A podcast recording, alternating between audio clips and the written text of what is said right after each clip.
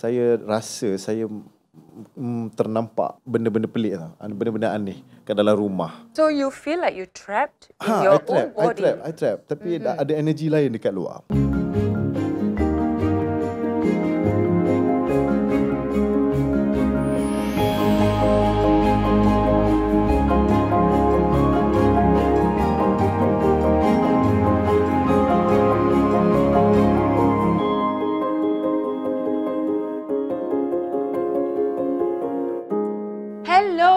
Welcome to Sembang Tepi Kak Ji.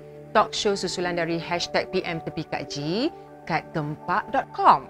Apa khabar anda semua? Ah, Kak Ji harapkan semuanya sihat-sihat sahaja. Hari ini nak sembang dengan Kak Ji. Tapi bukan dengan Kak Ji saja. Kita akan bersama dengan dua orang tetamu di studio yang membincangkan tentang perkara yang dekat dengan diri kita semua tetapi jarang orang nak kongsi cerita. Jadi bersama dengan Kak Ji di studio seperti biasa. Manis orangnya sentiasa. Bila bila Kak Ji pusing je dia akan senyum je dekat Kak Ji. Encik Akif Basri, psychologist clinical. How are you today? Alhamdulillah sihat. Feeling Hari great? ni nervous nervous sikit lah. Aha. Ada orang yang terlalu kacak sebelah ni. Ada. Aduh, Kak Ji pun berdebar-debar je dari tadi. Aduh. Ah, berdebar kencang. Dia seorang yang sangat Kak Ji kagumi. Uh, karisma dia bila Terima dia melakonkan watak-watak Terima tu. kasih Kak Ji. Jadi orang kenal awak dengan nama Remy Ishak. Ya saya. Sebenarnya nama betulnya apa? Nama sebenar saya Muhammad Zalimi bin Ishak. Ah. Ha, tapi saya carry nama stage sebagai Remy Ishak. Kita akan terus bersembang lah. Okey, sebelum kita cerita pasal pengalaman Remy, awareness tentang kesihatan mental dan psikologi, kita nak bacakan story yang dihantar pada Kak Ji. Okey. Ah, baik. Kita akan bacakan tentang moon. Kak Ji baca ya. Hai Kak Ji. Sekarang saya sangat stres sebab tak dapat pulang ke kampung gara-gara tidak dibenarkan ambil cuti oleh majikan. Sejak PKP, saya terpaksa tinggal seorang diri kerana housemate lebih awal pulang ke kampung. Masalahnya sekarang saya rasa macam ada yang tak kena. Sebelum puasa lagi, saya rasa macam emosi terganggu. Tidak pasti sama ada saya ada masalah depresi ataupun tidak. Namun, saya banyak habiskan masa di dalam bilik dan ada kalanya meleret sehingga malam. Saya hanya keluar bilik untuk makan dan selesaikan kerja ofis saja. Jadi bila akhirnya PKP ini, saya gembira. Memang emosi saya terus berubah. Saya dah tak berkurung dalam bilik, sebaliknya lebih ceria. Namun masalah lain pula timbul bila majikan saya tidak membenarkan ambil cuti. Dia minta saya bersabar sedikit sebab banyak urusan kena diselesaikan. Macam mana ni Kak Ji? Saya risaulah emosi saya kembali macam dulu. Baik, terima kasih Moon kerana sudi berkongsi masalah anda. Jadi Akif, ah, kalau kita baca situasi Moon tu, apa yang Akif boleh ur- huraikan? Okay, first uh, terima kasih Moon kerana anda telah reach out uh, to help daripada Kak Ji kan. That is the first step lah untuk mendapatkan bantuan adalah dengan meluah kan kepada orang yang kita percaya. Uh, nampaklah daripada situasi Moon ni dia stres lah akibat PKP ni dia terkesan lah eh. Dan ini sebenarnya satu benda yang agak common. Bukan Malaysia je tapi globally satu dunia pun semua kita terkesan sebab ini satu benda yang kita tak duga yang tak pernah terjadi sebelum ini yang menyebabkan kita kata dunia ni terhenti sekejap. Dunia terhenti, semua orang duduk rumah. So kita ada uncertainty tau. Kita tak tahu eh future kita macam mana, ada job ke tak lepas ni. Dalam keadaan kita beradaptasi dengan perubahan yang kita panggil perubahan yang tiba-tiba ini, kita memang akan ada risau, cemas. Jadi perubahan hidup sangat signifikan ni, dia menjadikan tidur kita terat, tak teratur yang pertamanya. Tidur kita terganggu. Dia memang secara automatik mood kita terganggu lah. So ini antara kesan PKP kepada kita semua adalah dia memang mengganggu kita punya emosi tapi semua itu adalah common, adalah biasa kecuali dia sangat-sangat mengganggu kita punya kefungsian harian. Jadi sebenarnya berada dalam rumah terlalu lama itu tak sihat. Ada setengah orang dia introvert. So kadang-kadang PKP ni dia macam suka tau. Tapi kalau terlalu lama dia jadi loneliness Yes. yang ketara tak sihat. Suka bersendiri tak apa tapi jangan ekstrim. Jadi Remy di musim PKP Oh, musim PKP Yang saya panjang tewas. saya tewas. Aha. Saya tewas pada PKP yang pertama, saya tewas lah sebab macam Remy um, workaholic. Suka bekerja kat luar maksudnya selalu jumpa orang. And tiba-tiba bila kena stop macam tu je semua aktiviti tak boleh buat. Okay, mula-mula rasa macam okay boleh rehat. Seminggu cuti ni, dua minggu cuti first kan. Dua minggu cuti, okay ini masanya aku nak relax. Okay lah, relax kan. Main game. Ha, lepas tu dia dah masuk ketiga, minggu ketiga, dia dah rasa lain tau. Because uh, kawan-kawan kita dah tak boleh jumpa. Uh, and then kita nak bercakap face to face pun dah tak boleh. So semua benda jadi rasa macam semua benda jadi pelik. And then dia dah start rasa keras kat belakang leher. And then mulalah rasa macam tension, nak marah, sedih tiba-tiba. Ha. So saya rasa apa yang So awak boleh relate dengan Moon sebenarnya Ha, pengalaman tu, awak tu. tu bila bila saya cakap tadi, uh, saya faham apalah yang dia rasa tu kan sebab kita tak prepare. Kita tak prepare daripada awal daripada segi mental and physical tu. Okey Akif, adakah orang yang tinggal bersendirian lebih cenderung untuk berada dalam situasi seperti itu bila PKP? Jawapannya ya. Eh. Mereka yang single, Wow. tinggal bersendirian, Okay. uh, memang lebih berisiko lah untuk terkesan secara emosi dengan uh, PKP. Mungkin sebab uh, they have no one to talk to kan. Terlalu lama. Uh. Aha. Selain daripada tu mereka yang memang dah ada uh, sejarah uh, penyakit mental and then golongan uh, warga emas. Uh, semua ni golongan yang kita panggil rentan lah atau vulnerable. Cabin fever ni pula.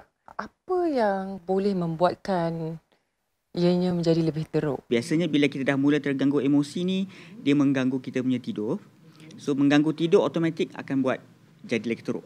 Okay, so kalau kita tak dapat tidur yang cukup dan berkualiti, memang mood kita dia terganggu secara automatik lah. And then PKP juga menyebabkan kita kurang exercise, so kurang berpeluh. Hmm, betul. So kita dah tak aktif. Lagi kita aktif, actually lagi kita sihat. Eh? Ah. And then juga saya rasa pemakanan kot. Tak tahu lah orang lain tapi kalau saya sendiri kejap-kejap tengok fridge ada apa kan. Aha. Work from home ni lain sikit. Ada orang dia terlebih makan, ada orang terkurang makan. Ha, jadi itu mungkin menjadikan kehidupan yang tak sihat lah over time. Ah. Tadi kita tinggalkan dengan uh, cerita Moon dan Remy ada membuat pengakuan Hmm. tentang you had mild depression pada Hmm. Jun 2020. Mungkin boleh boleh ceritakan sikit. Apa yang saya lalui dalam masa tiga minggu eh selepas tu saya realise uh, the character saya menjadi lain. Kekejangan dalam badan Oh. uh, dan juga stres pada poin-poin badan tu uh, membuatkan saya jadi macam susah nak tidur tu. Bila susah nak tidur malam saya mengisi masa lapang dengan bermain PUBG. Ah. saya main game. Okey. Saya rasa bila dengan main game ni saya akan lebih relax lah. Maksudnya macam yalah tak boleh nak tidur kan. Mungkin siang dah tidur terlalu lama. So malam tu saya main game pula. Uh, membaca juga. So cuba untuk tidur tapi tak boleh tidur. Membaca pun tetap tak boleh tidur. So kalau saya dapat tidur pun saya akan sekejap je dalam tidur saya semuanya mimpi-mimpi ngeri. Dan jadi takut pula nak Jadi tidur. takut pula nak tidur. Okey. Kan? Saya rasa selepas bulan uh, selepas minggu ketiga, minggu keempat lebih kurang mm-hmm. macam tu, mm-hmm. saya rasa saya mm, ternampak benda-benda pelik tau. Benda-benda aneh kat dalam rumah. Ah. Ha, macam bayangan-bayangan orang mm-hmm. kan? Dan saya dah rasa macam, eh apa ni? Apa ni? Dalam rumah aku ada apa? Ha, so, every time kalau macam saya membaca, mm-hmm. saya baca buku ataupun saya main game dan saya akan rasa benda tu kat tepi telinga. Oh. Ah, so saya akan tengok macam- dan saya mula rasa insecure duduk dalam rumah sendiri Ya, kan. ya. Sebab sebelum ni bekerja jarang ada dekat rumah. Mm-hmm. Dan rumah tu selalu tinggal. Mm-hmm. Tiba-tiba bila time PKP pula bila jadi macam ni, oh macam ini ke rumah aku. So having Ah. that friend around, it's a turning point for you to reach out, pergi keluar mencari help. Uh, yeah. First kali saya saya berjumpa dengan ustaz. Ha, sinilah kita orang Melayu kan. Bila benda-benda macam ni kita akan relate dengan dunia alam mistik, jin.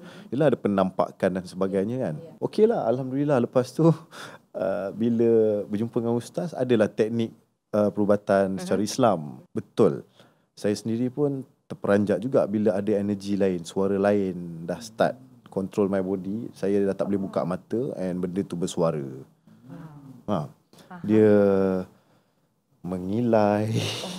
Oh. dia mengilai and dia dia macam marah, dia marah dengan ustaz, dia ludah, ludah. Saya, saya padahal saya ada dalam badan. Saya ada dalam badan yang saya rasa dia buat apa dekat luar. Ah. Ha. Tapi saya tak boleh buat apa. So you feel like you trapped in Ha, your I trap, own I body. trap, I trap. Tapi mm-hmm. ada energi lain dekat luar. Mhm. Saya ingat lepas tu saya balik saya okey. Sebenarnya saya tak okey. Saya terbayang-bayang terngiang-ngiang kan apa benda kah ni kan. Aha. Jadi macam jadi lagi takut lah nak duduk seorang. I mean, like, bukan takut, you rasa macam pergerakan dalam rumah rasa tak safe. Mm-hmm. And then start call my family datang. Mm-hmm. Uh, duduk dengan I lah. Mm-hmm. Sekejap masa tu. Tapi masih lagi berlaku benda tu mm-hmm. kan. Walaupun kita apply ayat-ayat Al-Quran, ruqyah, bacaan dalam solat dan sebagainya, kalam Al-Quran tapi masih lagi ada. Jadi apakah ini kan? Sebab benda ni dah take control my body even though you lafaz ayat Al-Quran. Then saya pergi jumpa dengan uh, psychiatrist. Uh, saya berjumpa dengan psychiatrist pula. So check lah, check darah, check kandungan gula dalam badan. So saya diklasifikasikan sebagai mild depression masa tu. Ah. So masa tu saya start fikir macam okay mild depression sebab apa? Aha. Saya start fikir lah. Okay mungkin sebab kerja terlalu banyak sebelum ni and suddenly you stop. Um, so um, chemical dalam badan lah.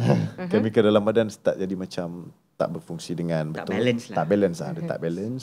Ada possibility kat situ. And then sebelum ni saya seorang yang sangat menjaga diet dari segi pemakanan. Tapi bila PKP, saya makan aja. Apa saja. Ha, lepas tu saya masak, saya tengok Google, saya check. Jadi saya tak control benda tu semua. So ada possibility chemical dalam badan imbalance because of uh, cara pemakanan lah. Bad food. It's such a great effort tau Remy. Ada orang dia cuma pergi pada satu channel saja. Dia rasa itu effort dah.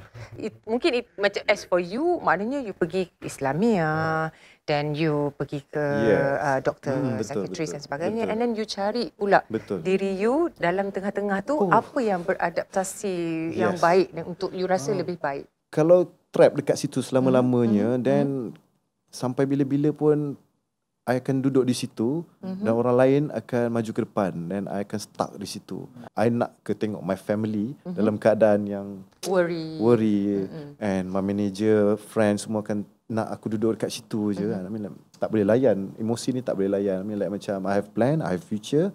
So benda ni aku kena tinggalkan. Orang nak jumpa psychiatrist ni kan takut. Betul. Nanti orang label gila lah. Kau ni tak betul lah. Kau ni kena ras. Kau ni tak cukup iman Ya, ke. ya, Lebih ya, ya, kurang ya. lah kan. Betul betul betul, betul. ada ada juga. So uh, benda tu. macam mana uh, macam mana apa Remy nasihatkan untuk dia orang? saya masa saya bagi statement saya pergi jumpa psychiatrist tu uh-huh. saya ada terbaca juga oh, kat dalam Twitter tau. Uh-huh. Dia orang cakap mental apa ni tak kuat lah badan je sado tapi tak kuat lah uh, goyang. Ada tau benda tu semua tapi sekarang ni living in this uh-huh. new world I mean uh-huh. like zaman sekarang you kena cuba semua benda uh-huh. Untuk diri you sendiri. Betul. Untuk jaga diri kita sebab orang lain takkan tahu apa masalah you. Dan orang tak akan rasa pain Ya. yang kita rasa. Ah, orang kan? tak faham. Uh, ada satu berita dari Awani yang Kak Ji nak kongsikan dengan kita semua iaitu pada Mac 2021 kajian saintis di Australia mendapati bahawa bekerja dari rumah sambil mengenakan baju tidur tidak menjejaskan produktiviti tetapi berpakaian tidak menarik boleh memberi kesan buruk terhadap kesihatan mental anda. Ah, pekerja yang memakai baju tidur pada siang hari sekurang-kurangnya satu hari, Remy, rolling eyes nampak? Okey, saya ulang ya. Tengah fikir, tengah fikir. Jadi Akif, apa kena mengena baju tidur, baju buruk, baju cantik dengan kesihatan mental? Bila kita dengar tentang kajian menunjukkan Kajian menunjukkan. Ha, kita jangan terus ambil macam tu je tau. Sebab kajian ni dia ada banyak tahap. Okey, kajian ni dia ada kajian yang kuat yang lemah. Ha, contohlah macam dalam nak nak ambil hadis. Dia ada yang sahih, yang kuat, yang uh, uh, mauduk, palsu. Ha, so dia ada tahap-tahap dia tau. Sama kajian juga. pun macam tu. Kajian pun Ah, begitu lebih juga. kurang lah. Ah. Kajian ni berbentuk survey tau. So katakan saya bagi dekat 100 orang, saya tengok oh okey lah daripada 100 orang ni yang mana mereka kesihatan mental dia rendah, semua pernah pakai baju tidur sekurang-kurangnya sekali dalam uh, seminggu waktu dia work from home. Okey, tapi apa yang saya tak kaji ialah mungkin tak yang pakai baju tidur ni sebab dia lambat tidur malam. Mungkin sebab dia tak jaga pemakanan. Mungkin dia orang ni juga lack of exercise. So kajian ni dia dia ada limitasi dia. Kita tak boleh ambil dia sebiji macam tu je. Ah. Ah, tu tu saya nak sampaikan lah. Kalau Mhm. kita tengok kajian menunjukkan janganlah kita terus percaya Terus macam tu je. percaya Okey. saja. Tapi back to the story tadi. Saya rasa adalah boleh kita ambil sedikit iktibar yang bila kita kat rumah ni kadang-kadang kita memang kena ada perbezaan antara tempat kita tidur, tempat kita kerja. Psikologi dia lain sikit. Jangan itulah tempat kita kerja, itulah tempat kita main game, itulah tempat kita makan, itu tempat kita bekerja. Dia tak produktif, dia macam dia tak dapat nak switch mindset kita daripada satu ke satu benda lain.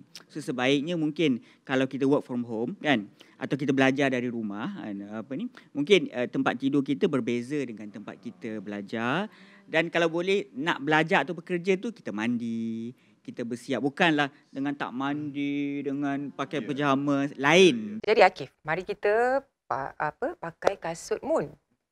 Ah, kita balik kepada Moon. Kita cuba relate dengan sharing tadi dengan kisah Moon. Jadi apa yang Akif boleh sampaikan pada Moon? Uh, sekali lagi uh, Moon uh, sangat uh, hebatlah bagi kami kan uh, kerana Ru- Moon adalah seorang yang uh, reach out for help kan. It uh, ramai di, kan di luar sana yang masih belum berani lagi untuk tampil dan uh, cuba untuk mendapatkan bantuan ya. bagi saya uh, selamatnya adalah kalau Moon rasa selamat dan rasa trust percaya kepada majikan boleh cerita. Tapi kalau Moon masih rasa macam ragu-ragu takut kemungkinan kalau Moon uh, bagi tahu majikan tentang isu kesihatan mental Ya. kita dan benda tu jadi lagi teruk Betul.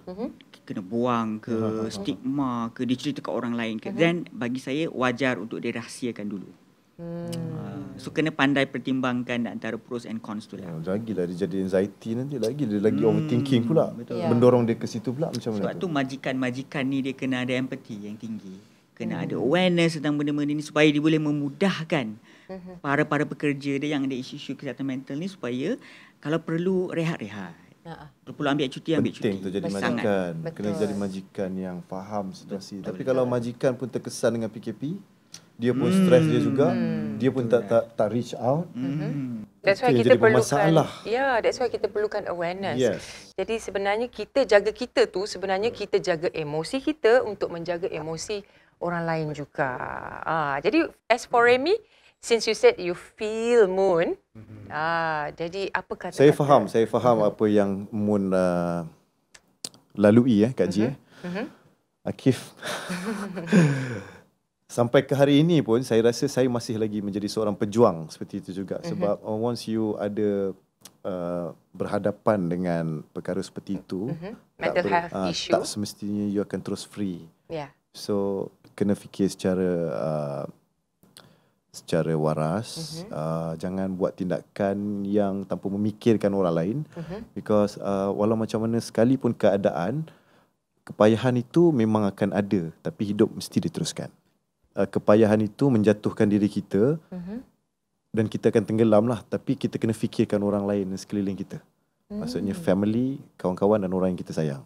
And that can motivate kita Ya, yeah, benda itu je yang akan saya rasa boleh membantu Moon juga. Mhm. Uh, jangan jangan jangan terlalu memikirkan tentang diri sendiri aja Mm. bagi saya. Mm-mm. Uh, Fikirkan juga senario yang lebih besar. benda yang lebih positif. Sebab kita dengan masalah kita dan sebenarnya ada banyak relationship Ya, around us, you know, with Cuba, our love. to be honest, Mhm. uh, this is a test. Bagi saya setiap apa yang berlaku ni adalah test. Mm-mm. Once you dah lulus on this exam, Mhm. You akan sampai ke satu level yang lebih tinggi. You are a warrior. Yes. kan? Ah, Ah, dan so- semua orang mahu menjadi Yep. pejuang yang hebat dalam setiap perjuangan. saya lebih terbuka. Saya rasa nafas saya lebih segar. Uh, bukan daripada diri saya tapi surrounding saya. Sekeliling saya saya rasa semua orang lebih positif. Energi dia lebih positif. Uh, dan saya rasa semua apa yang saya buat semuanya uh, mudah. Lillahi taala. Ha. Terima kasih banyak kepada kalian berdua. Diharapkan Moon uh, berpuas hati dan mendapat sedikit kelegaan kerana Moon, you are not alone. Dan setiap orang ada perjuangan masing-masing dan kita berharap dalam setiap perjuangan kita akan menjadi seorang pejuang yang hebat dan reward yang akan datang selepas itu. Think about the reward dan makanya itu yang akan membuatkan kita bertahan dalam setiap pain dan struggle yang kita lalui. Baiklah, terima kasih. Kepada kalian yang berada di rumah, uh, saya harap kalian lebih memahami setiap isu berkaitan dengan kesihatan mental ini sebenarnya memberi awareness kepada kita untuk lebih berempati, lebih memahami struggle yang dilalui mereka yang menghadapi ujian seperti itu. Jika anda mempunyai struggle yang sama, Jangan berdiam diri. Kak Ji kan ada. Jadi PM tepi je. Jangan lupa untuk hubungi kami di uh, laman Facebook, Instagram Astro Gempak, juga di Twitter. Jadi PM tepi je, okey? Jumpa lagi di next episode Sembang Tepi Kak Ji.